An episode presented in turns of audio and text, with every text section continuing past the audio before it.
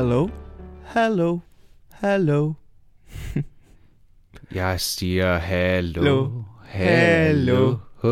Hej. Ja, hej, hej Mosen. Hej.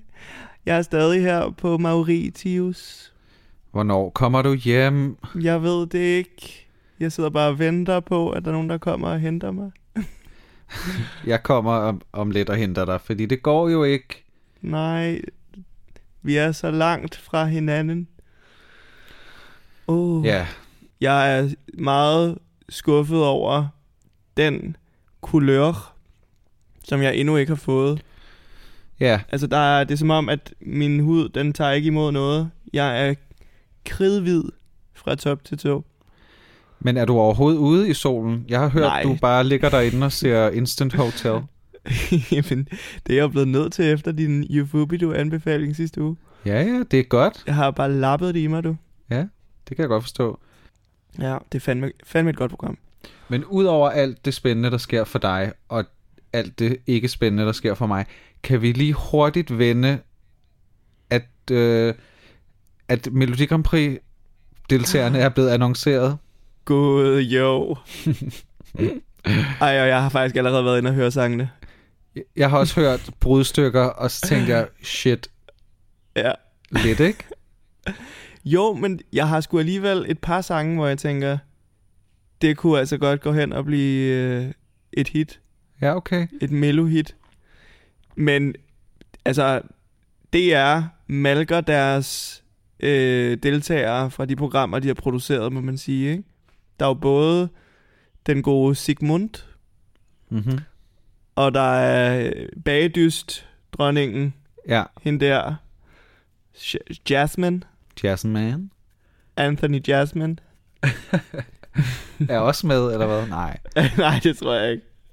Og så er der the one and only, Grønlands royale popstar, Mm-hmm. Julie Bertelsen. Ja, og det var et comeback, jeg ikke lige havde set komme. Men jeg må skulle være ærlig at sige, jeg synes ikke, at det, det er den, den bedste. Nej, den grønlandske sang. Nej, Altså, ideen er virkelig god. Altså, jeg tænkte, hvis, hvis, det, var, hvis det blev leveret på det niveau og popmæssigt, og få noget grønlandsk ind i noget pop, øh, dansk pop-univers, det kunne blive guld. For Ja. jeg synes nogle gange, de bedste Melodi Grand Prix-sange er dem, der giver os lidt af Østens mystik, eller, mm. eller hvem det nu, eller hvilket land der nu er tale om, ikke? At der kommer lidt flavor fra landets historie, og, og der er jo da, Grønland og Danmark jo på en eller anden måde connected, så ideen er meget god, men sangen, ideen er super. ah, Ja, den mangler. de skulle nok bare have sunget det hele på grønlandsk, fordi den engelske tekst er simpelthen hjerteskærende, altså sådan pinlig. Den er super corny. Ja, Men øh, altså, jeg har faktisk fået hende der bagedyst kvinden sang på hjernen. ej, det mener du ikke. Oh la la la la la la la dido. Agavido. Gadadido. Oh la la la la la la la la hido. Men er det ikke lidt sådan altid med det danske Melodi Grand Prix, at vi kommer altid lige to år efter festen? Efter Despacito. Ja, præcis. Så skal vi lige komme Ja. med... Nå, nej, var der ikke noget med, at folk godt kunne lide sådan noget uh, latina-musik?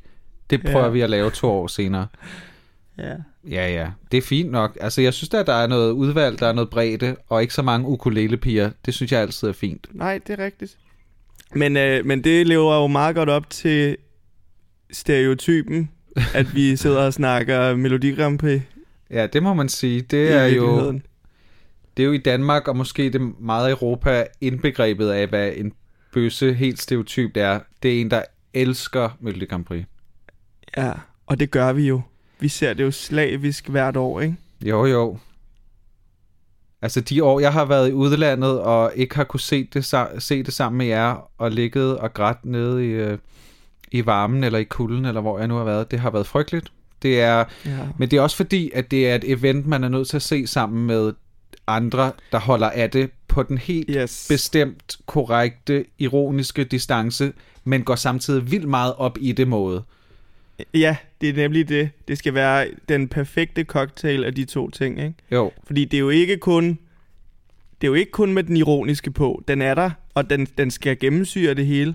Men der ligger også en underliggende fascination og glæde over de der diva-øjeblikke, som bare får lov til at få totalt øh, frirum på Melodi Grand Prix-scenen, ikke?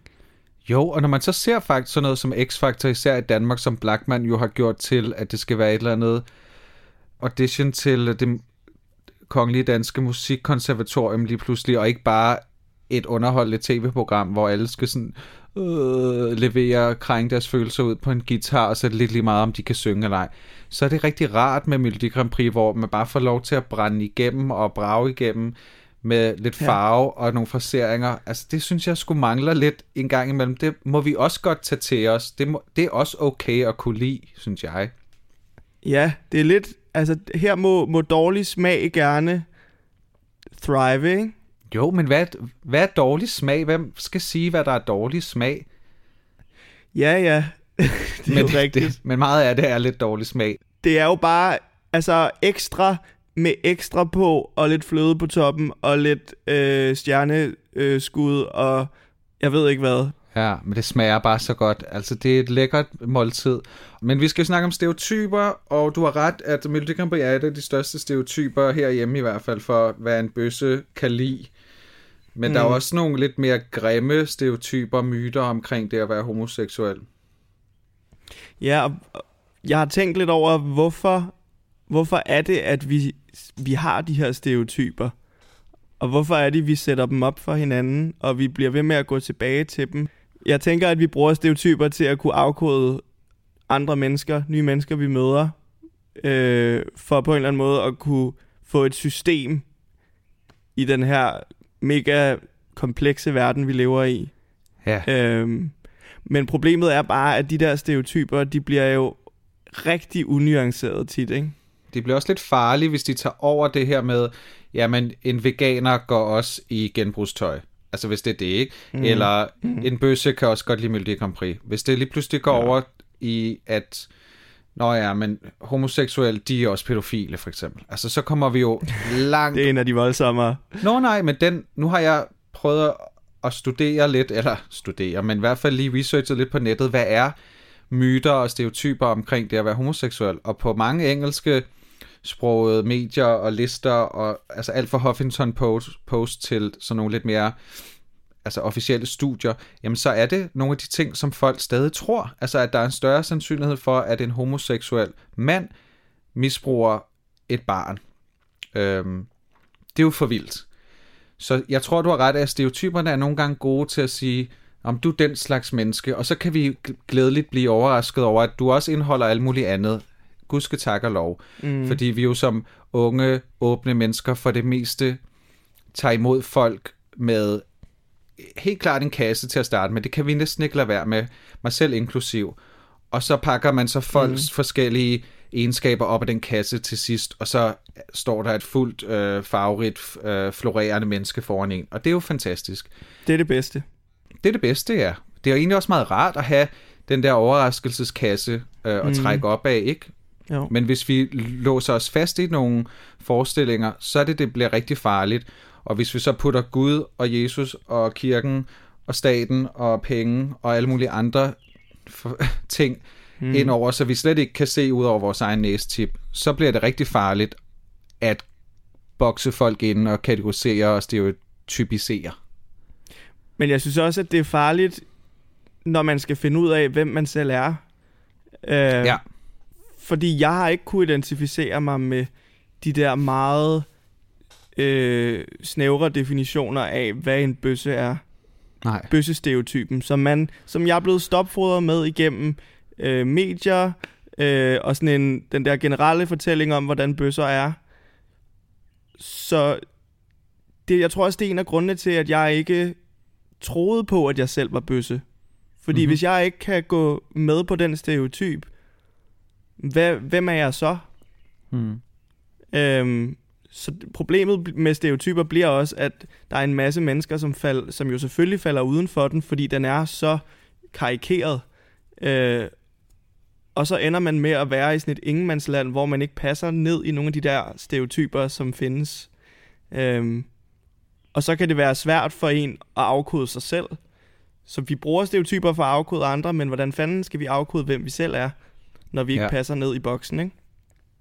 Jamen, det er helt rigtigt. Jeg kommer også til at tænke på det i forbindelse med vores spring ud afsnit. Vi kom med nogle bud på, hvorfor det stadig er svært, men jeg kom så også til at tænke på bagefter, at det er jo netop også på grund af stereotyperne, der bliver den dag i dag, 2019, stadig mm. tegnet Mm. af medier, af hvad folk siger og gør og tænker om bøsser. De, de findes bare stadigvæk, og hvis du er en ung fyr, vedkommende er helt til, har faktisk accepteret, ja, nå, jeg er sgu bøsse, det må vi finde ud af. Men hvor finder jeg mit fællesskab, hvis jeg ikke ryger og drikker Mm. og tager øh, poppers og går i byen? Og Mm. altså, hvis du bare ikke er den type, så tror jeg, at når du står væk fra festen og kigger på det, og så tænker du, hvor skal jeg finde mit fællesskab? Ja. Hvis man slet ikke identificerer sig med nogle af de her stereotyper, der er blevet da, øh, tegnet op igennem mange, mange år, ikke? Mm. Det må fandme være svært at så sige, jamen, hvor passer jeg så ind? Ja. Når man tager afstand fra de her stereotyper, fordi man så ikke passer ind i dem, og man skal prøve at finde ud af, hvem er jeg så i det, så glemmer man måske også, at der er der findes en del af en selv i den der stereotype. Fordi Mm. mm. der er der er jo detaljer eller øh, egenskaber i de der stereotyper, vi optegner, som vi alle sammen gemmer på. Ja, ja, selvfølgelig. Den feminine bøssestereotyp, vi har alle sammen noget feminin i os. Men når vi kun ser det feminine, det ultrafeminine, og man så prøver at adskille sig fra det, så glemmer man måske også den der feminine side af sig selv, når man skal prøve at finde ud af, hvor man så passer ind. Mm. Øh, så vi skal også prøve at tænke på stereotyper, tror jeg, nogle gange, som noget, der er en, den der karikerede udgave af en, en gruppe af mennesker. Men vi skal også huske at kigge på det og tænke, jeg er jo en del af det. En del af den der stereotyp er også mig. Så vi skal lære at elske den, eller hvad? Eller acceptere den. Jeg ikke lægge den så meget for had, fordi hvis vi gør det, så siger vi også, at alt ved stereotypen er uacceptabelt og ufedt. Mm. Ja. Hvis du ikke har nogen til at tage dig i hånden til at forstå det her, så, for selv, mm. Mm. så var min pointe bare, så forstår jeg godt, hvorfor det stadigvæk er hårdt. Ja. Men jeg tænker ikke på sådan at finde sig selv i det. Hvis, du, hvis vi siger, at vedkommende har fundet sig selv, og vedkommende mm. går til fodbold og laver en masse andre ting, som er ikke stereotype for bøsser, hvor skal jeg så finde min ligesindede, der skal hjælpe mig med at forstå, at jeg har lidt af det i mig, men jeg har faktisk mere af det andet. Mm. Så jeg forstår godt, at man skal acceptere, at stereotyperne er der af en grund, og at vi har lidt af det, og det skal ikke, det skal ikke, skal man ikke smide had ud over. Men, Nej. men jeg tror, jeg tænker bare, at det må være, jeg tror selv, jeg har haft det svært med det. det er, det er så rigtigt, at hvis der bare var mange flere stereotyper, eller flere repræsentationer, ikke? Det, det, jeg synes altid, det kommer ned til den her repræsentation i virkeligheden. Fordi grunden til, at stereotyperne bliver skabt, er fordi, at der er en overrepræsentation af den type menneske øhm, i medierne og i, i den der fortælling om Ja. minoritetsgrupper. Øhm, og hvis, hvis der bare var nogle flere fortællinger, så ville den der stereotyp, som altid måske har været der, den ville være mere hamløs. Fordi så ville mm. vi netop, som du siger, så ville vi have lettere ved at finde os selv i andre fællesskaber og i andre måder at være menneske på. Jamen det er rigtigt, det hænger rigtig meget sammen med repræsentation, især i medierne, obviously. Mm. Jeg kommer til at tænke på et godt eksempel, synes jeg i hvert fald. Der kan være andre, der mener, at nej, det, det tror jeg faktisk, ja, er der ikke konsensus om, at Will and Grace trods alt har gjort ret meget for synet på homoseksuel. Det er jo den første tv-serie Mm. med, med homoseksuelle hovedkarakterer, ikke? Jo. Og det de egentlig gjorde godt, for det var en komedieserie, så der skal der være stereotyper og karikerede menneskeportrætteringer. Men det, jeg synes, de gjorde godt, var, at vi havde en meget succesfuld, forholdsvis ja, en flot mand, men, som var advokat og havde en god karriere, gik mm. meget op i sit udseende, ja, men, men klædte sig sådan rimelig normalt ind i verden øh, spillet. Mhm. Og så havde han de her sider af sig selv, hvor han ikke kunne styre de der stereotype ting omkring ham selv. Ikke? Jeg tror, han elskede sådan noget isskøjteløb. Mm. Både Will og Jack var jo meget karikeret, men samtidig var der også et lag af dem, som gav et nyt billede på, hvad jeg tror folk i 98, som jeg mener var dengang serien blev vist første gang, havde af bøsser. Ikke? De kunne også have valgt, at, at Jack skulle være ekstremt flamboyant i hans beklædning, Ja, jamen, det er rigtigt. og måske har de tænkt, det bliver for meget, vi må hellere, men faktisk gjorde de måske en, en tjeneste for repræsentationen ved ikke at overgøre det. Fordi han var Ja. så meget i sin person, og han ligesom skinnede så meget igennem, der at man ikke kunne lade være med at elske ham, men samtidig lignede han også bare en skoledreng i, Mm. i vest, og øh, altså han havde virkelig noget kedeligt tøj på i forhold til, hvor farverig en person han var. Ja, og jeg tror, det er helt rigtigt, at hele sådan Will-karakteren, tror jeg ikke havde været der før på den måde. Så Jack-karakteren havde måske været der i en mere ekstrem udgave. Ja, som en, som en sjov birolle, ikke? Jo, som sådan en slap, slapstick-karakter. Men Ja. ja. Will, han havde nemlig...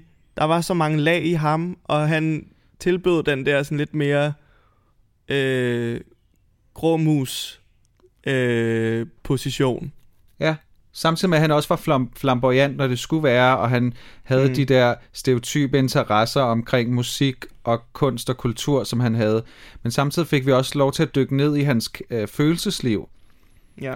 Og hans forhold til Grace, som også var ekstremt kompliceret. Jeg kan huske, jeg blev altid sådan lidt vemodig, når de skændtes for meget, og det blev for dystert.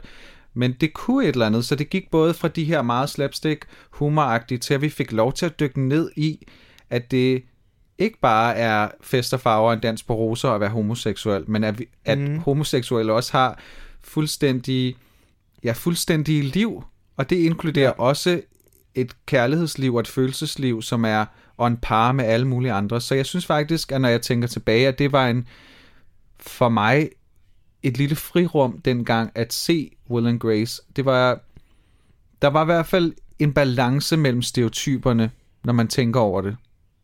Ja, i hvert fald for den tid. Jeg tænker, i dag, der, der, hvis man kigger tilbage på det, så er det jo enormt groft optegnet i forhold til, hvor stereotyperne har bevæget sig hen nu, ikke? Jo. Men vi skal også stadig kunne grine os selv og acceptere, som du selv sagde, at nogle af stereotyperne er rigtige. Ja, ja. Helt sikkert. Jeg tror, jeg tror også, at det var en milepæl i forhold til repræsentation. Øhm, Og så er der jo heldigvis kommet flere og flere serier. Øh, altså den, den nyeste milepæl for mig var Skam. Mm-hmm. Øh, med to drenge, der blev forelsket, og en vennegruppe, som accepterede det fuldt ud, og han kunne få lov til at være en del af, af drengegruppen, uden der skulle opstå noget drama omkring det. Ja. Øhm, og det bare var sådan en episk kærlighedshistorie, som alle følte, og, og det var så velspillet, og til et meget, til et ungt publikum også, ikke? Altså Jo, det, jo. det var på en eller anden måde milepælen der, at nu, nu får de unge lov til at opleve det. Nu er det ikke en slapstick-situation, det er ægte følelser, det er ægte fortællinger.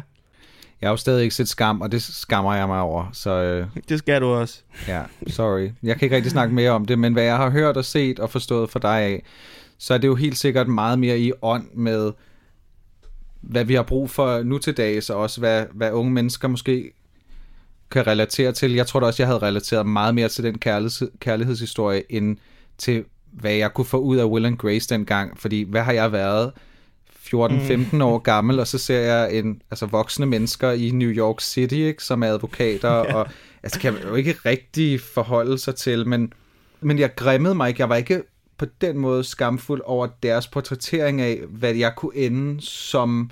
Forstår jeg mener? Altså allerede mm. dengang tænkte man måske sådan, er, er, det, er det sådan en, jeg er, ikke? Altså det var så jeg tror ikke, helt sikkert, der er sket noget, men vi er langt, og det skal vi jo snakke om i et andet afsnit, og i, altså for jeg synes stadig i Danmark, vi har rigtig lang vej, men det er en teaser til et andet afsnit. Hvad? og møder op hos en enlig mor og står og tigger om penge. Hold kæft, mand. Vil du være her i kvarteret? Du kan være cykeltyv, du kan være platteugle, du kan være svensk, du kan være svensker, men fedterøv, fy for satan.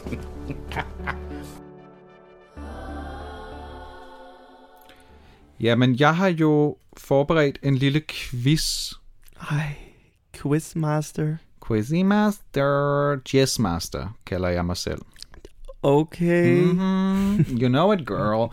Nej, øh, okay. Kurt. Skirt. Kan du godt rulle med tungen og sige okay? Jeg kan overhovedet ikke noget med min tunge. Nej.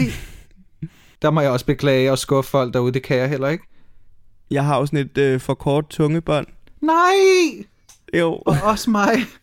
har du? Nej. Ja. Jeg fik det klippet op dengang. Nej, er det rigtigt? Mm-hmm. Det hjalp ikke? Jo jo, altså det hjalp lidt. Nå. Men talepædagogen tror jeg nok det var, og sygeplejersken var sådan, hvis du skal, de sagde faktisk, hvis du skal komme til at være god til at kysse piger, så er du nødt til at få, få klippet det her op. Og Nej. de var også lidt bekymrede omkring det i forhold til drengekoret, om det kunne gøre. Jamen, jeg fik det også at vide af halslægen der. Ja. Jeg sagde bare, jeg, jeg skal fandme ikke have klippet noget af.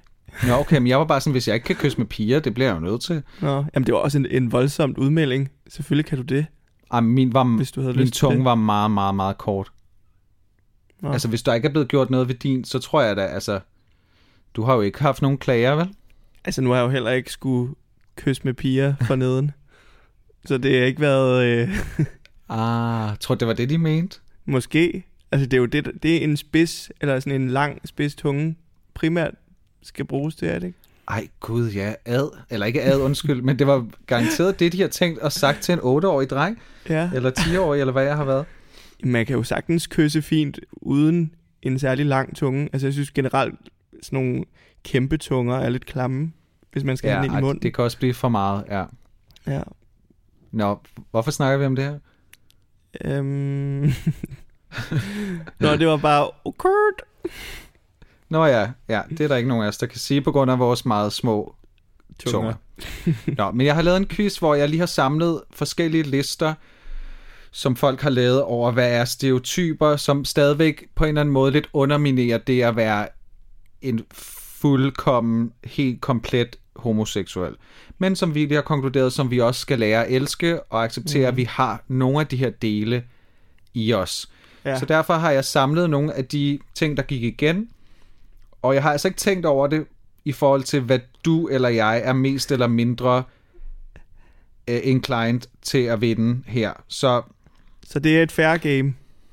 Jeg vil sige, det er et fair game. Jeg har ikke tænkt så meget over det, at jeg tror, at jeg vinder eller du vinder. Og det er jo ikke en... Vi skal jo også lige finde ud af, hvad det så betyder, at den ene af os vinder eller ej. Om det diskuterer vi bagefter, om det overhovedet har nogen værdi, og hvad det gør ved os. Men vi synes, det kunne være meget sjovt at lave en lille test om, hvem der er os, der er mest stereotype homoseksuelle svanser. Ja. Okay, Ja. bring it. Ja, jeg bringer det bare. Okay. Den første er, bøsser kan ikke lide sport. Amen. Amen, girlfriend. Men der tror jeg jo, at du vinder et point her. Ja. Ja, for jeg så ikke håndbold. Nej, det er rigtigt. Og jeg så håndboldkamp, ergo elsker jeg sport. Du elsker det bare. Ej, men jeg har aldrig været en sportsfyr. Jeg dyrker ikke sport. Nej. Øh, jeg forstår ikke fascinationen af at sidde på et fjernsyn, ved et fjernsyn og kigge på sport. Jeg forstår lidt bedre at være til en sportskamp, men det er egentlig primært for at kigge på alle de andre, der hæpper. Det er ikke for at kigge på selve kampen. Nej, så det, det er stemningen og, og show-elementet. Jeg, har ikke, øh, jeg, jeg synes måske, håndbold er en af dem, fordi der sker mere end, re, end så mange andre sportsgrene, som jeg bedst kan kapere Ja. ja. og sidde tvangsindlagt til. Men det bliver en tvangsindlæggelse. Altså, det gør det hver gang. Ja, okay. Men det er jo også sjovt, fordi jeg tror, håndbold stereotypmæssigt er mere svanset end fodbold, for eksempel. Der er flere svanser, der elsker håndbold. Ja, Jamen, det, det er rigtigt. Netop fordi der er lidt mere gang i den. Altså, ja, og der vi bliver spillet vi noget Infernal, From Paris to Berlin, noget hurtig musik. Der er en masse hotdogs. Ja, Okay, der, ta- der taler du den mm. op der. Jamen, jeg elsker håndbold. Jeg synes, det er enormt underholdende, men du ved, jeg ser jo ikke serie to kampe fra Viborg, eller hvad det er. Det er der skal være noget at vinde. Mm. Altså, der er meget... Der er hård i filten. Jeg gider ikke se det bare for sportens skyld. Jeg skal vide, at Danmark vinder. Og hvis jeg ikke vinder, så er jeg videre, og så hader jeg dem. Nej, ikke hader, men, men du ved, hvad jeg mener. Men er du sådan en, der snakker, så... er du sådan en, der snakker om, øh, om holdet i, sådan, i vi-form? Sådan, vi vandt i går. Vi, vi, vi er på udebane i dag, når vi skal spille. Men jeg håber, at vi vinder. Vi vinder, vi ved, vi kan, vi er Danmark i England. Oh, nej. Vi kæmper til sidste mand. Den var lidt dyb. Um, er du sådan en? Nej, men, altså alle, jamen, alle håndboldsange og fodboldsange især er jo sådan noget, vi kæmper, vi er røde, vi er hvide, jeg kan ikke. Danmarks drenge. Jeg kan ikke. men det kan jo et eller andet. Nu så jeg også nu så jeg også uh, hyldest af håndbolddrengene inden for rådhuspladsen, hvor at det er noget af det pinligste tv-dækning, jeg nogensinde har set, fordi de jo har været i gang siden klokken, altså fra de skulle flyve fra Jylland til København, og følger dem i bussen og i lufthavnen, og hvordan har I det nu? Og sådan noget, ja, vi har tømmermænd, vi gider ikke rigtig at snakke med jer. Følger dem i bussen på vej fra nej, nej. lufthavnen ind til rådhuspladsen. Og jeg sad og var helt pinlig og krummet tær, men samtidig var jeg også bare, havde jeg kuldegysninger over, at Danmark blev samlet, og at vi havde vundet. Men hvorfor samles vi om det? Altså, jeg forstår det jo godt i forhold til Melodi Grand Prix. Det er en saml- et samlingspunkt. Der er noget reelt ved... på spil. Altså, en, en håndboldkamp. Ej, Ja, ja, og det er også kun i Nordeuropa, at folk virkelig går op i håndbold, så det er jo ikke sådan den store gevinst på, øh, på verdensplan. Men jeg er meget splittet personligt der, fordi jeg, jeg synes, det er for meget. Jeg har en lille smule kvalme mm. i den ene side af mundvigen, og så samtidig har jeg kuldegysninger på resten af kroppen. Jeg er blevet opvokset og fodret det der sportsverdens noget fra min far. Altså, vi så Tour de France sammen hele sommeren.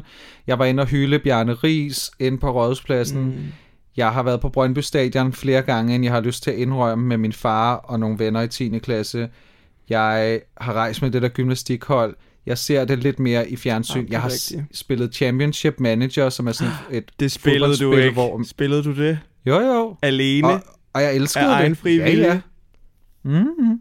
Jeg samlede på fodboldkort fra VM i 98 okay. i Frankrig. Og vidste, hvor mange der kunne sidde på hvert et stadion i Frankrig. Fra Marseille til Toulouse til Bordeaux og øh, til Paris. Altså, så jeg gik rigtig meget op i det. Jeg går ikke særlig meget op i det i, øh, i dag. Måske fordi jeg har fundet mit rette leje i forhold til det.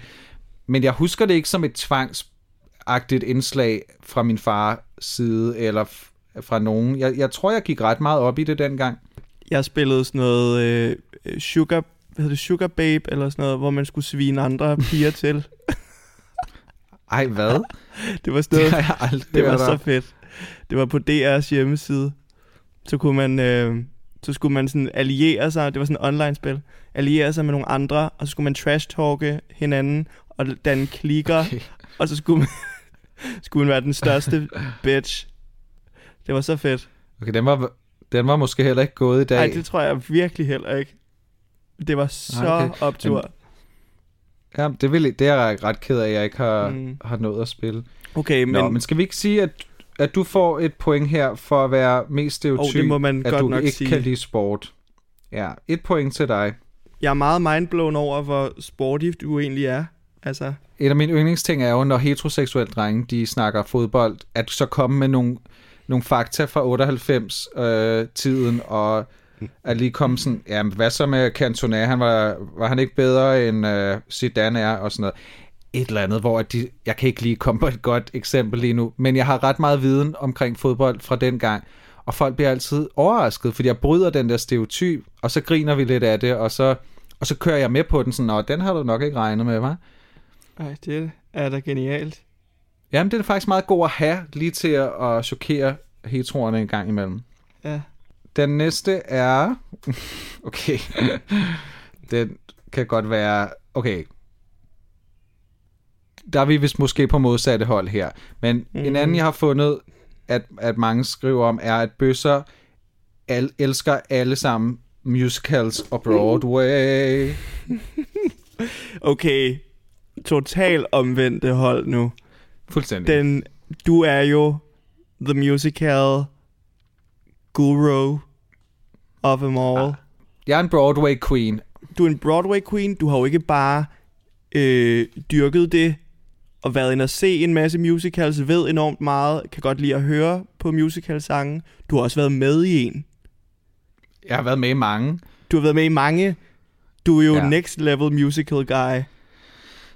Ja, men igen synes jeg, det ligger lidt i fortiden. Det vil jeg så indrømme, at det er ikke noget... Au, det er ikke noget, jeg dyrker på samme niveau. Altså, jeg spiller jo ikke med i musicals længere, hvilket er lidt ærgerligt. Jeg synes faktisk godt, man kunne hyre mig til et eller andet. Jeg ville gerne have spillet uh, Dear Evan Hansen, eller Evan Hansen i Dear Evan Hansen, men den har jeg vist hørt er gået til en anden.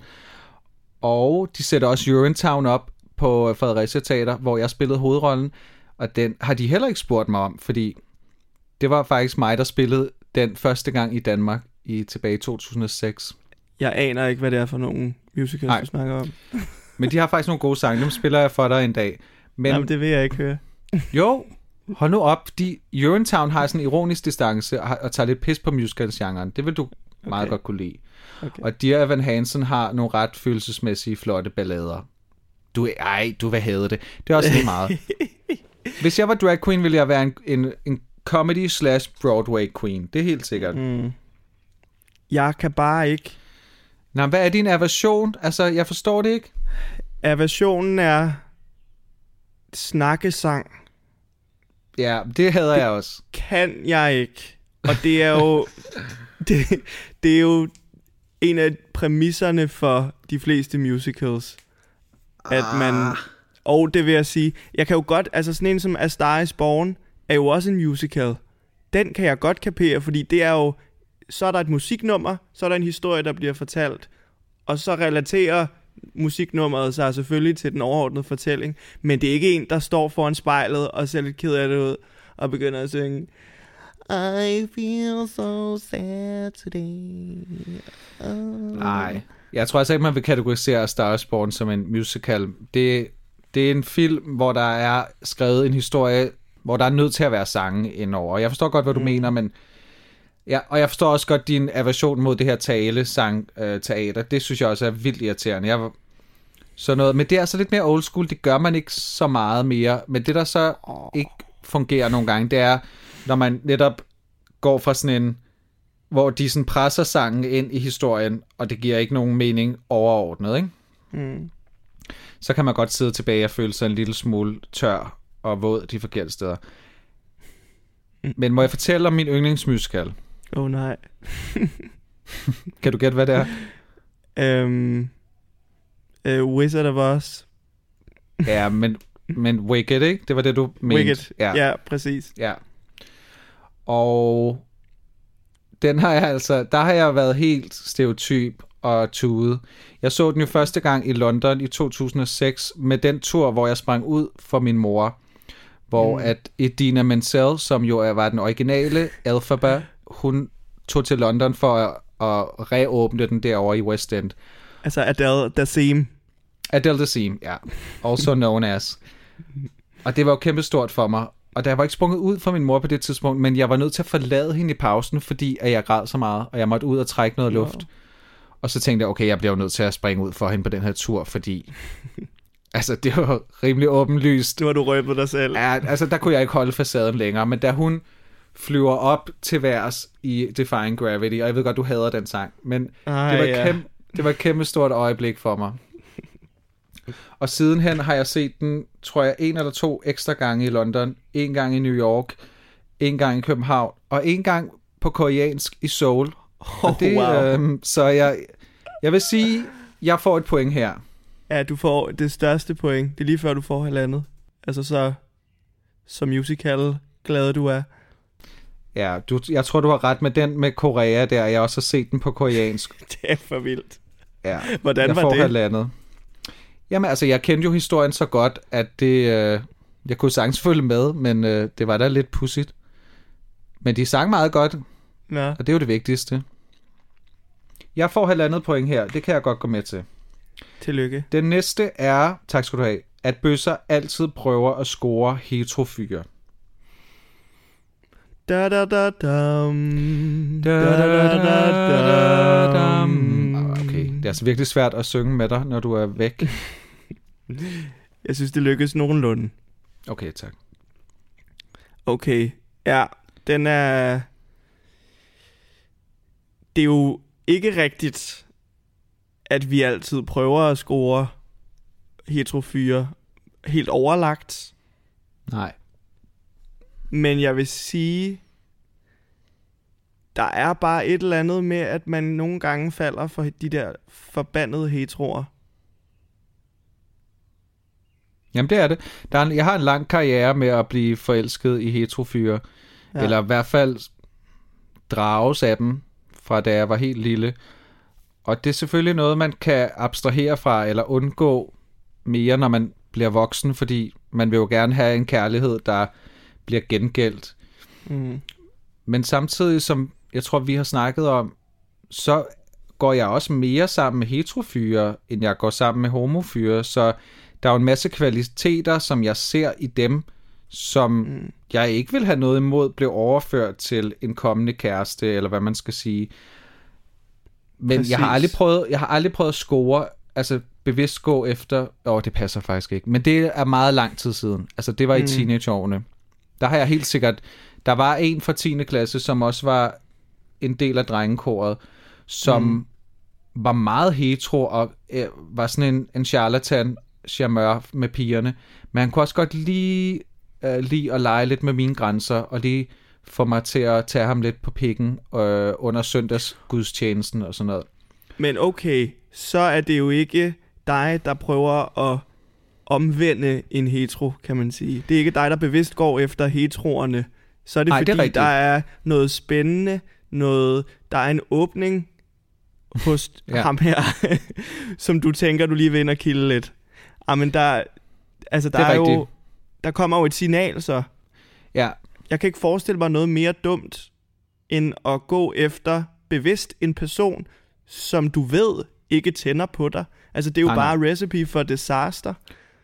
Men hvis der er en eller anden, øh, hvis der er en eller anden åbning, og du kan mærke, at der kunne potentielt ske noget mellem jer, så, så selvfølgelig går du efter det, fordi så er det det forbudte og det spændende, og en, der måske ikke er 100% sikker på sin egen seksualitet endnu, og det er da, det er da fucking interessant. Ja, det er helt rigtigt, fordi jeg har aldrig gået efter nogen, der ikke har givet mig de der signaler, eller taget, taget det første skridt, så at sige. Ikke? Altså, men så bliver man jo også en helt desperat 15-årig, når man er fuld til fester i 10. klasse, og han så viser nogle af de samme signaler lidt igen, Mm. men samtidig har en pige ved siden af sig, og sådan, altså, ja, så der kunne jeg godt finde på at gå lidt mere hardcore efter ham, fordi at jeg havde fået de der signaler i 8. og 9. klasse, og så, ja, men jeg har aldrig taget det første skridt. Jeg, jeg ved slet ikke, hvem der vil have the balls til at ture og score en heterofyr. Forstår du, hvad jeg mener? Ej, skal man eddermame være ballsy og ikke være bange for en afvisning, fordi det er den, der most likely kommer jo. Ja, altså så skal det være det der med, at man ikke tror, de, altså man tænker, at alle mænd et eller andet sted har lidt bøsse i sig, og at man er overbevist om, at man, man har ligesom bildet sig selv det ind, men det ved man jo godt, at der, altså, ligesom at jeg ikke vil have sex med en pige, så er der rigtig mange mænd, der ikke har lyst til at have sex med mænd. ja, Det, må, vi, det må vi smule- simpelthen bare acceptere. det er lidt delusional at tænke anderledes, ikke? Jo. Så nej, jeg, jeg ved ikke, altså... Fascinationen af heterofyre er der jo, fordi at de kan være skønne og søde, og de har været en stor del af mit liv også. Men... Ja, man går nemlig op og ned af dem, som du siger, og de mennesker, man går op og ned af, er jo typisk dem, man ender med at falde for. Fordi så opstår den der helt organiske øh, tiltrækning. Jeg har, scoret nogle, jeg troede var hetero, men det var de på ingen måde. Nå, okay. Ja. Jamen, jeg har scoret nogen, der stadig er heteroer den dag i dag. Nå. Får jeg så et halvt point måske? Okay. og du havde jo så halvandet, så det vil sige, du er oppe på to nu. Og hu- Oh ja, ja. Og du har et point, ja. Men lad os Yes. skynde os videre, fordi det her er sjovt og tager tid. Mm. Okay, den næste er, at alle bøsser er sex freaks. Freak of nature. Freaky, freaky. Freaky Friday. Ja. Øhm, det vil jeg sige nej til. Et stort, fedt nej. Ja. Det er ikke noget, jeg vil kalde mig selv. Jeg er så super vanilla og tænker på sex lige så ofte, som så mange andre gør, tror jeg. Mm. Og kan sagtens foretage mig andre ting, uden, uden at tænke, at nu skal jeg bare, nu skal jeg bare knæppe. Det er meget godt. Det tror jeg er meget sundt, at du kan det. Ja. Men altså, man er jo et seksuelt væsen. ja. ja. Men det, jeg, jeg tror ikke, at jeg vil ikke kalde det for sex freak. Nej, det er også lidt, hvad er der i ordet sex freak? Er det så fordi, at man har meget sex, men Mm. det er ligegyldigt, hvilken slags sex, eller man har meget sex, der er altså freaky sex, hvor man bliver hængt op og strammet og suget og koppet og jeg ved ikke, hvad alt sådan noget hedder. Fordi der er vi begge to ret vanilla, ikke? Jo. Og der findes jo en masse, en masse bøsser, som måske er sex freaks, og, øh, eller er seksuelt øh, Eksperimenterende. eksperimenterende og eventyrslystne. Ja. Øhm, og det er jo fantastisk. Ja, det må være dejligt. Altså nogle gange tænker jeg, at det må være dejligt ikke at være så hæmmet. Jeg tænker nogle gange, at jeg måske er en lille smule hæmmet af et eller andet, der gør, at jeg ikke får det maksimale ud af, hvad man kunne gøre. Men. Mm. altså, eller jeg kan ikke mærke efter, hvad der er bare mine egne præferencer, og hvad der er et eller andet skamfuldt i livet. Det ved jeg faktisk Nej. ikke helt. Men, men igen, så har jeg jo ikke sådan de store hemmelige fantasier, jeg så ligger og leger med alene. Så måske er jeg bare ikke en freakazoid. Nej. Og der skal jo også være plads til, at man ikke skal hoppe med på alle mulige ting. Jeg, jeg tror helt klart, at ens grænser begynder at, at rykke sig, jo mere man afprøver. Men øh, den grænse er der jo så også af en grund, ikke? hvis man mærker Jo. den. Og så Ja. skal man jo ikke prøve at, at bare blive ved med at skubbe til den, hvis man føler, at det ikke er det rigtige. Nej, og Øh. jeg er altså stadig nød, jeg er stadig nødt til at, at, at bryde de grænser, eller skubbe lidt til dem sammen med en partner, som ja. Jeg er partner med. Altså en, jeg stoler på, og en, jeg ved ikke bare kommer i ansigtet på mig og, og, sm- og smækker døren, vel? Altså, det, der, det gider jeg simpelthen bare ikke. Det, det forstår jeg stadig ikke. Og det, fred være med det, og hver sin smag, men det er bare ikke for mig. Så, That's not øhm, your tea. It's not my cup of semen. Så skal vi sige, at vi ingen point får her, eller? Ja, ja, det synes jeg er passende. Det er jo ikke overraskende, men, men, men fuck, er vi kedelige, ikke? På nogle mm. Områder. Jo, og var det både befriende og frustrerende Ja, på samme tid. Især for mig, der ikke har nogen kæreste, ikke? Altså, så kunne jeg måske godt lige bare invitere nogen inden for en gang imellem. Ja. Nå. Øhm, alle bøsser er sladderhanke. Uh-oh. Uh-oh. Er du en sladdertante? Jeg kan snilt holde på hemmeligheder, men jeg er da en gossip girl. Jeg kan da godt lide, jeg kan da godt lide at høre det. Jeg vil sige, jeg, jeg, jeg tager det ikke videre, men jeg har da en lille næse for sladder. Ja. Altså et, et lille se og hør i ny og næ, det gør, sgu, gør mig ikke noget. Nej. Øh, nogle gange ender jeg også på den der YouTube øh, del, hvor der bare er konspirationsteorier. Øh, hvem er sur på hvem? Hvem kan godt lide hvem? Hvor der var en ekskæreste der. Bummelummelum. Mm. Det lapper jeg der i mig. Ja. Men du spreder det ikke. Jeg spreder det ikke, og jeg, jeg tror for mange bøssers vedkommende, øh, så har man jo været så mega god til at holde på en hemmelighed rigtig lang tid, og har betroet sig til nogle venner, som forhåbentlig også har været gode til at holde på den hemmelighed. Mm. Så jeg sætter enormt meget pris på, når folk kommer og fortæller mig noget. Ja. At jeg selvfølgelig skal holde det, og ikke gå videre med det. Ja. Godt. Jamen, tillykke. Tak. Hvad med dig? Jamen, jeg vil sige, at jeg er blevet meget, meget bedre til det, men jeg tror helt sikkert igen, det er som om, det er lidt en rød tråd i, at, at, at jeg lægger ansvaret helt tilbage til, at det var dengang, jeg var ung og uerfaren på alle de her områder. Men jeg er, jeg har været lidt slem til det, tror jeg. Og, og det og bunder helt sikkert i en modsat ting, som du siger, det her med, at vi alle sammen holdt en hemmelighed, vi res, øh, derfor respekterer vi hemmeligheder. Jeg tror bare, jeg har været enormt usikker Ja.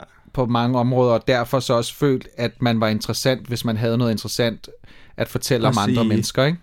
Ja, så var det den lette, det lette grin, eller de lette samtaler.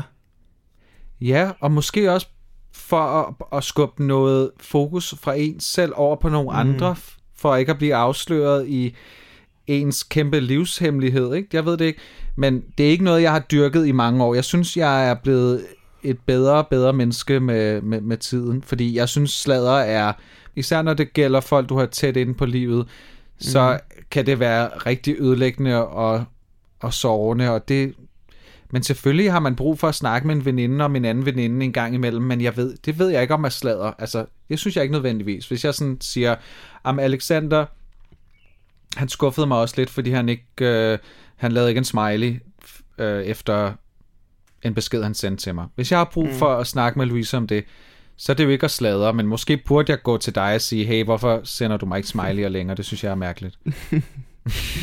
Ja, det er da også mærkeligt, hvorfor gør jeg ikke det? Ej, det er virkelig et, et eksempel trukket ud af den, af den blå luft. Jeg ved ikke, hvor det kom fra. Nej. Men forstår du, mener? Altså, der er en forskel på at, at gå til andre om andre, øh, end hvis jeg sagde, at Alexander har også fået øh, en kønssygdom fra en abe ned på Mauritius. hvis jeg gik rundt og fortalte alle det i verden, øh, vi Ej, hvorfor kendte. fortæller du det nu? Det gør Nå du. ja, ej, det klipper vi lige ud. Undskyld. Undskyld, er det en abe, jeg kan høre i baggrunden, eller er det en, er det en fugl? Det er en fugl. Den sidder lige Ja. ude foran min dør, og den gør nogle gange, jeg ikke kan falde i søvn. Den er virkelig irriterende. Men den giver et meget autentisk lydspor til, det, til de her afsnit, Nå vi ja. laver. Ja, jeg kan da lige åbne døren, hvis du vil høre den lidt mere. Nej, det behøver jeg ikke. Ja. Men det er derfor, jeg ikke kan høre, om det var en fugl eller en abe. Ellers er jeg, er jeg ret god til naturens lyde. Nå. Jeg, vil, jeg kunne godt give mig selv et halvt point her, fordi at jeg har i teenageårene og lidt i 20'erne været måske mere intrigant, er måske et bedre ord, mm. på, grund af egen, på grund af egne usikkerheder. Men jo mere jeg hviler i mig selv, jo mindre gør jeg det, og har ikke brug for på den måde at sladre i hvert fald. Og man finder også hurtigt ud af, at det, det er sgu en meget kortvarig tilfredsstillelse, ikke? Hvis man jo, endelig jo. ender der. Fordi så ender man jo med super dårlig samvittighed meget kort tid efter.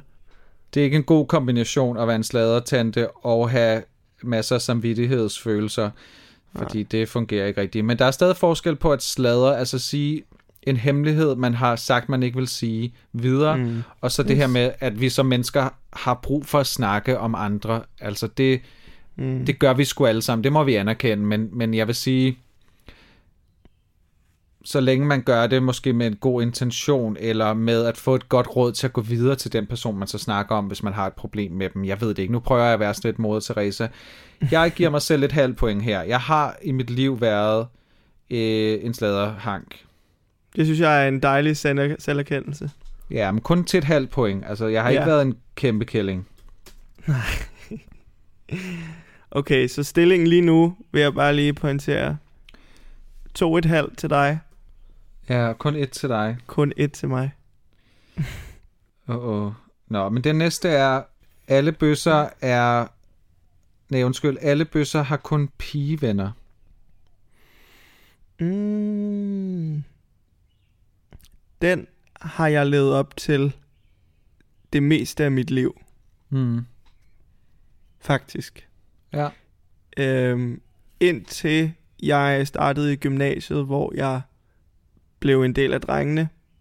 Men det var jo igen på sådan lidt falske præmisser, fordi jeg var i skabet på det tidspunkt og fortalte, at jeg bare knappede en masse damer. Mm, mm, Um, mm. men de er jo selvfølgelig blevet mine venner også efter jeg er sprunget ud. Så i den vej igennem har jeg jo fundet nogle fyre, som jeg er blevet tætte med. Men altså langt størstedelen af mine tætte bekendtskaber, det er, det er piger. Ja, Det er og sgu bare. stadigvæk. Stadigvæk. Ja. Jamen, så får du et point, tror jeg, over mig, fordi jeg kørte den også rimelig hardcore i folkeskolen. Men når jeg tænker tilbage, havde, har jeg været hjemme hos alle drengene i klassen øh, på legedates, også op til sådan i løbet af, af de der start teenageår. Så jeg, jeg var ikke ekskluderet til kun at have pigevenner, men det var dem, jeg helt klart bondede mest med. Og så i 10. klasse begyndte jeg at få sådan rigtige venner, der også var drenge. Og så i gymnasiet kom jeg ind i det her sådan lidt blandede landhandel af teatermennesker og Sankt Anna. Og så senere i livet det her verdensholds gymnastikshow, hvor jeg helt sikkert var mest en del af drengegruppen for første gang i mit liv. Mm. Og jeg tror, den dag i dag, jeg vil sige, at jeg har, hvis ikke lige mange, så lidt flere drengevenner. De tætteste venner er så nok stadigvæk lidt pigerne. Ja. Altså, altså dem, altså dig og pigerne, og så, ja, der kom du lige And med I'm one of the girls. Ja, men måske også for spændingens skyld, så vil jeg sige, at, at jeg tror, jeg har, jeg har, flere, jeg har lige så mange drengevenner, som jeg er rigtig, rigtig glad for den dag i dag. Så jeg synes, du skal have pointet her. Ja, Kan du gå med det på den? Jeg. Ja, jamen uden tvivl. Jeg tror også, Ja. at hele den der verdensholdstur, du har været ude på, hvor du er kommet enormt tæt på de her øh, heterofyre, og er blevet en del af det der mandefællesskab, og har fundet ud af, at det jo er en, nogle enormt komplekse og følsomme fyre, som du har rigtig meget til fælles med. Det har Ja. helt sikkert gjort noget, tænker jeg, for, for sådan at udvide ens vennegruppe til også at have flere, flere fyre. Ja, og hvordan man selv skal være sig selv inden for Ja, den præmis, og så finde ud af, jeg kan stadig være sjov, flamboyant, sassy, og så er der faktisk nogen, der synes, det er skide sjovt, og så går de gerne med på den, fordi jeg gør det autentisk og ærligt og sjovt. Så, så skiller man faktisk ikke vandene, så er der faktisk heterodrenge, der også gerne vil over på det hold og lege med. Så længe man er ærlig og, og lever et autentisk liv, bitch. yes. Ah, yes. Okay. Okay, vi går videre. Du har fået et point. Den står 2, 2 et halvt. Gør den ikke? Jo, den gør. Jo. Okay, What alle, race. alle bøsser har god stil. Og her tænker jeg tøjstil. Mm-hmm. Se, den er, jo, den er jo sværere. Nu skal man have noget selvindsigt, ikke? Jo. Øhm, Det tror jeg altså ikke, jeg har længere. jeg synes, du har ret god stil.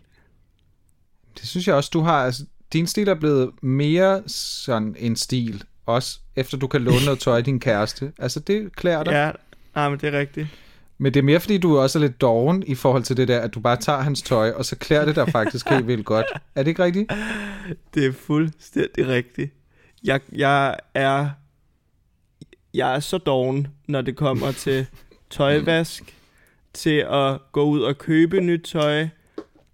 Jeg har fundet ud af, at tøj passer mig bedst, hvis det er, der er nogen, der har gået i det før mig. Så jeg er kører jo enten, jeg, jeg kører, jeg kører enten genbrugsstilen, eller så stjæler jeg noget fra min kæreste, ikke? Jo. Altså, det er der, vi er. Og det er også Og der, vi det- skal være i forhold til klimaet. ja, for fanden.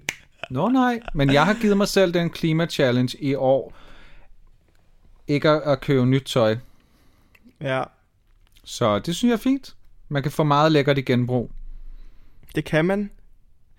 Men jeg vil sige, det er jo ikke fordi, at jeg tænker... Selvfølgelig tænker jeg lidt over, hvad det er, jeg køber, og hvordan jeg ser ud. Det tror jeg, at næsten alle mennesker gør mm. i en vis udstrækning. Men det er ikke sindssygt vigtigt for mig, at tingene passer fuldstændig sammen. At jeg ikke kommer i det samme outfit tre dage i streg, fordi det gør jeg. Jeg kommer i det samme outfit to uger i streg nogle gange, ikke? fordi jeg ikke Jo. kan overskue at vaske det. Så det Ja. er jo... jeg vil sige, i forhold til at gå op i stilen, jeg tror, jeg gør det på et ret standard niveau. Ej, below. ikke... Du er under standard, undskyld. Men, men, jeg, men jeg, nej, nej, men jeg synes faktisk, det er meget prisværdigt. Fordi jeg har aldrig oplevet, at du havde en dårlig dag, hvis du havde en dårlig hård dag, eller hvis du var et eller andet, der ikke passede dig, eller sådan noget. Fordi, så du kan, du kan godt adskille den måde, du ser ud på, på hvordan du har det. Ikke fordi du burde have det dårligt over den måde, du ser, det på, ser ud på. Men jeg synes, du har et meget lækkert afslappet forhold til det, og derfor ser du også bare godt ud i alt. Nå, det er sødt af dig. Ja. Og jeg har nok jeg har gået mere op i det. Jo mere usikker jeg har været, og ked af det har været, jo mere har jeg gået op i, hvordan jeg så ud. Så øh, hvis man skal kigge på mig, hvordan jeg har det lige nu, så burde jeg have det helt vildt godt med mig selv, fordi jeg ligner en stor, stor joggingpølse. Men du har altså noget ret flot joggingtøj. Også, kan du huske, da jeg kom hjem, og jeg var sådan, hold da op, det der, det var da et flot sæt, hvor du bare var sådan, det der, det er mit, det er mit vaske jogging sæt, når jeg ikke har Ja. andet, jeg, jeg kan tage på.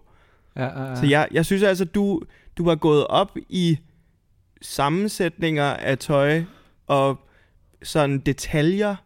Der er nogle gange, hvor jeg bliver helt overrasket over, sådan, hvor mange små detaljer, du lige har inkorporeret med for eksempel en lille blomsterkrans, eller... Ja, altså, når den, har jeg, sådan, den har jeg virkelig også øh, kørt. Den har jeg hver gang, det har været nye sammensætninger af mennesker, så har jeg taget den på, fordi sådan, den, den, den er død nu. Og jeg, jeg, jeg har jo altid kigget efter dig i forhold til stil. Det er jo dig, der, endte, der startede med at få mig til at købe den der leopardlomme, som vi snakkede om i andet afsnit, ikke? Jo, det er rigtigt. Så jeg har jo jeg har set dig som et et stilikon. Fuck nu af. Du må simpelthen ikke give folk forhåbninger i forhold til, hvordan jeg ser ud nu, fordi... det kommer jeg til. Ja, men jeg, jeg kan godt gå... Altså, du giver jo mig et point her, ikke? Eller måske kun et halvt point. Jeg elsker, at vi arbejder med de halve point nu. Nå nej, men Jeg- ellers så kommer jeg jo til at styre fuldstændig ind i uh, Hall of Fame. Du får et, et halvt point. Du er oppe på tre. Ja, for jeg går altså ikke så meget op i det længere, men har Du gjort, har gjort. meget og gør det mere end dig. Så jeg får et halvt point. Det næste er, alle bøsser er sensitive og følsomme. Altså sensitive og følsomme væsener. Det er jeg. Ja, det er altså også. I høj grad. Både sensitiv i forhold til, hvordan andre mennesker har det. Øh, indtryk udefra. Og også sådan har, har let til store følelser. Og har Ja. let, let ved også at tune mig ind på, hvordan andre mennesker har det. Og lade mig desværre påvirke lidt af det også. Ja. Jamen, ja, det det er meget det samme, jeg også har. Og jeg tror, at hvis jeg var født i i tierne her, så ville man nok have kaldt mig særligt sensitiv, men, men det er lidt et frygteligt begreb på en eller anden måde. Men det er egentlig meget rart, at der bliver sat ord på det her med, at børn kan have forskellige niveauer af, af følsomhed og sensitivitet. Mm. Men at man skal nok ikke sådan, din, altså sådan lave det til en diagnose på den måde, eller jeg ved ikke, om man gør det. Men jeg er helt sikkert, at jeg har ramt meget. Jeg er meget min følelsesvold, og mm. har været det mere eller mindre, men er stadig en følsom type. Det er jeg bare. Og det er både på andres vegne, på min egen vegne, på livets vegne, Mm.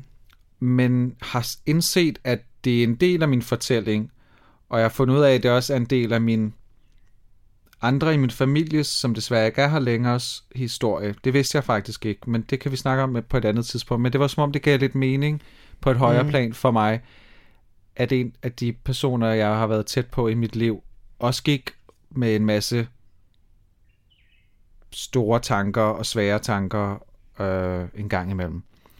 Det gør os til dem, vi er, men det er også, der er også en styrke i det, med at vi forstår andre mennesker. Det er derfor, vi laver det, vi gør. Vi arbejder med mennesker, vi formidler historier, vi fortæller andres historier, vi fortæller lige nu vores egne historier.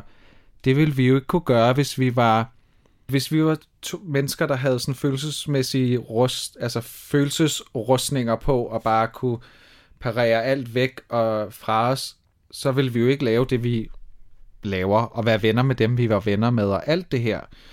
Så jeg mm. tror helt sikkert, at jeg har vendt det til en større styrke, end det er en svaghed. Absolut. Jeg kunne bare en gang imellem faktisk godt tænke mig at kunne skrue lidt ned for dem. Ej, også mig. Skrue lidt ned for øh, også bare at tage andre menneskers ulykke på mig. Så det der filter skal man jo lære at kunne slå til, men stadig betragte det som en kæmpe styrke, at vi kan sætte os ind i andre menneskers sted. Skal vi sige, at vi får et point hver her? Ja, det gør vi. Ja. To følefyre. Ja, den næste er lidt nemmere. Har smukke, rene lejligheder.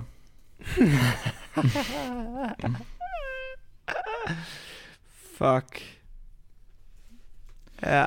Ja, det, det, den vinder du altså ikke. Nej, det ved jeg godt. Det, sådan er det bare. Den vinder jeg. Den vinder du i stor stil, du. Men kun rent, fordi jeg har rengøringshjælp. Altså, det vil jeg godt være ærlig omkring. Jeg hader at gøre rent, og jeg er virkelig dårlig ja. til det. Ja. Men du har i det mindste prioriteret at få en rengøringshjælp. Jeg ender jo bare med at skifte rum, når jeg synes, det ene rum er for klamt. Og så bare sådan lade være med at åbne døren ind til det rum. Og så ja. barrikere mig over i hjørnet, hvor jeg synes, at der er renest. Og så prøve at blokke det hele ud. Så faktisk i forhold til det, vi lige snakkede om, det der med at kunne mm. blokke ting ud, jeg er super god til at blokke støv og klamme ting ude i min Ej, lejlighed. hvor godt. Ej, hvor ja. godt. så skal du ikke se det der program på Netflix, som alle snakker om med hende japaneren, der... Åh oh, ja, T- tidying up eller sådan noget. Ja, Marie Kondo, eller hvad hun hedder. Ja, jeg har prioriteret at få en rengøringshjælp. Jeg har også prioriteret, at mit hjem ser lidt pænt ud, tror jeg. Altså, det, jeg, jeg kan godt lide at have den der base. Det, det gør noget for mig helt mm. overfladisk at kigge på en ny lampe eller en ny stol. Men Jamen, du har et meget pænt hjem. Det har du. Men den er, tak, den er helt sikkert selvskrevet til, at jeg får et point her, ikke? Jo, og jeg er ked af, at jeg nu lyder som en, der er det klammeste svin i hele verden. Men det er simpelthen bare, det er simpelthen bare virkeligheden. Jamen, jeg synes, det er charmerende. ja. Jeg vasker hverken mit tøj eller gør rent hjemme hos mig selv. Jeg synes, det er dejligt. Og ja. du har også en kæreste, så du behøver ikke at spille skuespil og lade som om, ligesom jeg gør, fordi jeg er bare perfekt og ready. Ja. Nej, øh, nej, du er da ikke så klam, synes jeg. Jeg synes aldrig, du lugter. Nå, det er heldigt. Ellers må du altså gerne sige det. Nogle gange lidt af kaffe, ikke? Fordi du får et par glas, var jeg ved at sige. Men altså, det er jo, det er jo lækkert nok. Okay, en dejlig kaffeånden. Ja, den sidste, vi har, er, at bøsser elsker Cher og Madonna, etc. Altså de store divaer. Okay. Vi har jo på en eller anden måde fastslået, at vi begge to er diva lovers. Ja, men hvem er så den største? Ja, skal vi prøve måske at liste dem, divaerne? Ja. Og så prøve at se, hvem, hvem kan vi rent faktisk lide. Fordi der er allerede en af dem, du har fortalt nu, ja. som jeg ikke kan fordrage. Jamen, jeg kan heller ikke lide Madonna. Nej. Men er det måske... Nu kommer jeg lige med et kontroversielt statement, ikke? Mm-hmm. Tilhører sådan Madonna-fansene måske en lidt ældre generation end vores? Ja, både og. Jeg har også mødt nogen, der var meget kæmpe store Madonna-fans på min egen alder og lidt yngre. Okay. Jeg tror, hun kan noget, eller det Lady Gaga kan, som man måske har fået med sig på grund af sin mor, eller jeg ved det ikke. Jeg, jeg, jeg, jeg kan ikke se noget som helst i Madonna. Yeah, sorry. Andet end, at, at hun har helt sikkert været en trailblazer og været, mm. lavet nogle fede ting. Men, men, men for mig er det, det har ikke været en del af min families eller min egen sådan, historie eller fortælling, og det er ikke noget, jeg har dyrket overhovedet. Hun synger jo heller ikke godt. Ej, det gør hun altså bare ikke. Det må vi... Det, det tror jeg heller ikke, at hvis der er nogen Madonna-fans derude, så vil vi gerne høre, om I faktisk synes, hun synger godt. Altså det må I godt skrive til os, om det er også en del af pakken, eller om man, man godt ac- man accepterer, okay, det er ikke lige det, hun kan. Hun kan nogle andre ting, åbenbart. Jeg vil godt give, at Madonna er en af de her trailblaze-agtige divaer i vores øh, moderne historie. Den giver jeg hende. Ja, ja. Men nej, men nej, hun har ikke The Pipes. Men det har, altså Cher for eksempel, som var den anden, der går igen i de her artikler, er jo også endnu mere old school end Madonna. Men hun har bare selvironien. Hun har, øh, altså hun glammer den jo dobbelt så meget op. Hun er en drag queen, hvis der skulle findes en drag queen i den her verden, så er det jo Cher. Ja, det er Øh, rigtigt. Og så synger hun altså også bare lidt mere karismatisk og spændende, end Madonna nogensinde kommer til at gøre. Ja. Does she love me? I wanna know. I'm gonna say you love me so. Is it in his heart? Oh no, and not no way. Shut up, stupid! Oh, snap out of it. Snap out of it! Jeg har altid bildt mig selv ind, at jeg kunne synge ligesom Cher, men det, det tror jeg altså ikke, jeg kan. Ej, det er tæt på. Men det var noget, vi også havde derhjemme, og der var et Greatest Hits album oppe mm. i mor og fars øh, CD-samling. Så hende har jeg også lyttet til, fordi det, det tiltaler mig lidt mere. Det er lidt mere singer-song, long, og det er lidt mere poppet og friskt. Eller ikke Ja. frisk, men det er i hvert fald lidt mere spiseligt. Hun er rimelig spiselig, Cher. Ja, I'd eat her up. Oh, ja, men okay, så vi har begge to Cher, som på en eller anden måde en stereotyp diva ting, vi godt kan lide. Det er jo ikke, fordi jeg har aldrig dyrket hende og klædt mig ud som hende, men jeg elsker at synge Walking in Memphis øh, på Sam's Bar dengang, man gjorde det. Og han, Og strong enough. Strong enough to live without you, strong enough, and I keep crying long enough. Okay, det der knæk det sidste var frækt. Var der, var der noget? Ja, ja, til allersidst, der kom hun. Okay, til allersidst kom hun. ja, okay, men så har jeg jo Mariah, det har du ikke. Så Nej. nu har jeg to, og du har en. Hvem kan du så battle mig med? Øhm, øhm, Whitney. Og skal altså være nogen, man virkelig går op i? Jamen, det, det synes jeg ikke, du gør. Okay. Um, Og jeg har også Celine. Ja, det har- har du. Men efter du har spillet det der cover, hun lavede af Can't Help Falling in Love for mig, så er jeg faktisk Ja. blevet en Celine Stan. Ja, hun kan bare noget med den stemme. Hun har godt nok nogle pipes. Ja. Ej, men ja, så er jeg der måske overhovedet ikke. Men, og, og grunden til, at jeg siger det, det er jo fordi, jeg kender dig godt nok til, at jeg jo, hver gang jeg bliver fuld, sætter sådan noget musik på, og jeg snakker om det, du, tvangsindlægger folk til at høre YouTube-videoer med netop alle mine favorit-performances med de her divaer. Det gør du ikke på samme måde. Du har et langt større, sådan, mere sådan moderne take på den, de nyere divaer og sådan noget. Men de stereotype, ja. Ja. klassiske divaer, jeg er sorry about it, men jeg har vundet. Så tag den for helvede. Jeg tager så tag den. den. Okay. 5-3, du. Ej, hvor jeg vandt. Ja, med to stærke point. Tillykke. Så jeg er, er den mest stereotype svans af os to. Ja, det er dygtigt. Det tror jeg bare siger, at du... Du er bare fabulous. Tak. Nej, men der er sgu... Altså, der er jo noget om snakken med, med de her stereotyper, kan vi sige, ikke? Altså, der, er, Jo. vi, der gemmer sig sgu noget i mange af os, som jo selvfølgelig er repræsenteret af de der stereotyper.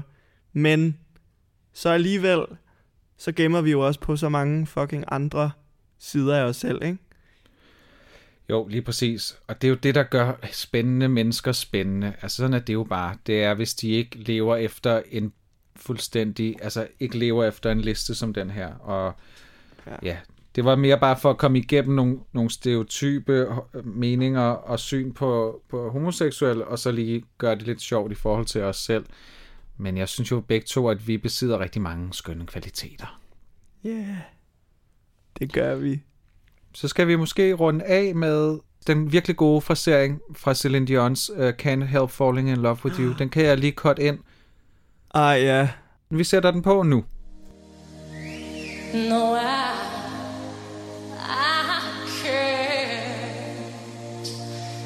help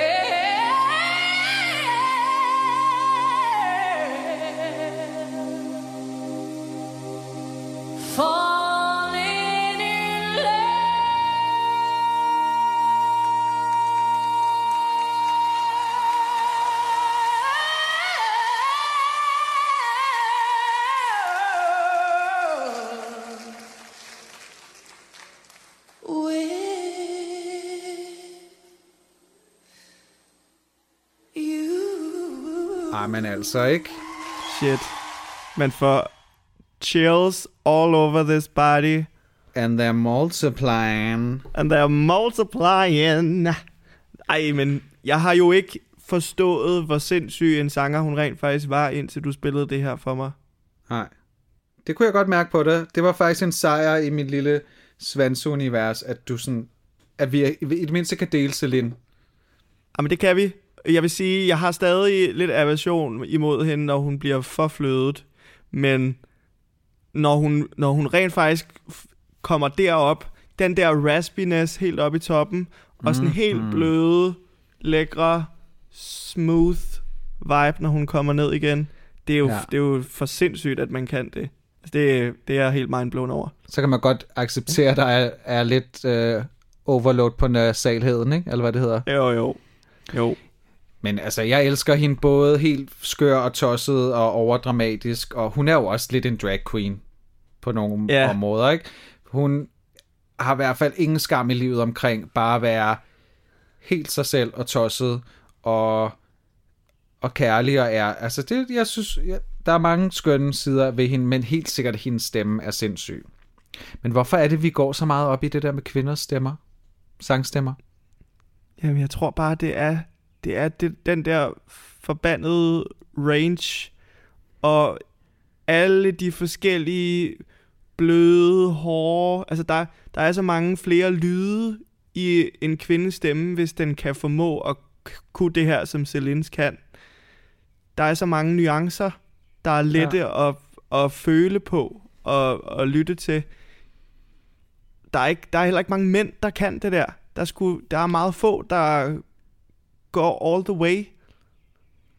Ja, og måske kan de det godt, men lad være, fordi det bliver anset som for meget, for, altså for, for showagtigt på en eller anden måde. Altså der er måske flere, altså forstår du, hvad jeg mener? Altså at det bliver mm. sådan, set lidt ned på, at mænd skal give så meget af sig selv i form af fraseringer og højde og op og ned, ikke? Så er der meget mere en tradition for noget med en guitar og lidt mumlen og lidt en, en cowboy hat og noget rock og roll, ikke? Og hvis man skal op i de høje toner, så skriger man, ikke? Men det må være ugens Shufubidu også. Det må være Celine Dion's frasering der, ikke? Så det, Jo, det er det.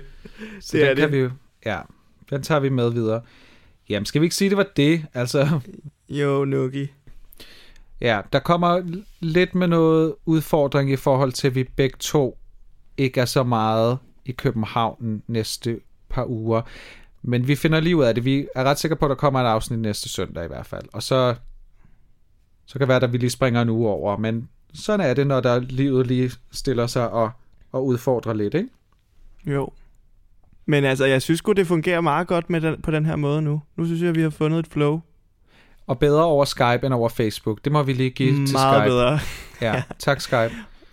Og jeg har jo siddet og kigget på et billede af en zebra, som du jo har valgt. Så jeg føler faktisk, at jeg har snakket med en zebra. Det er jo en fabulous hest. Det er jo en stilbevidst hest. Det er zebraen. Ja. Okay. Kan du have det rigtig dejligt? Kan du have det godt også? Ja, det kan Lille du tro, du. jeg kan. Ja. Hej, lille store du.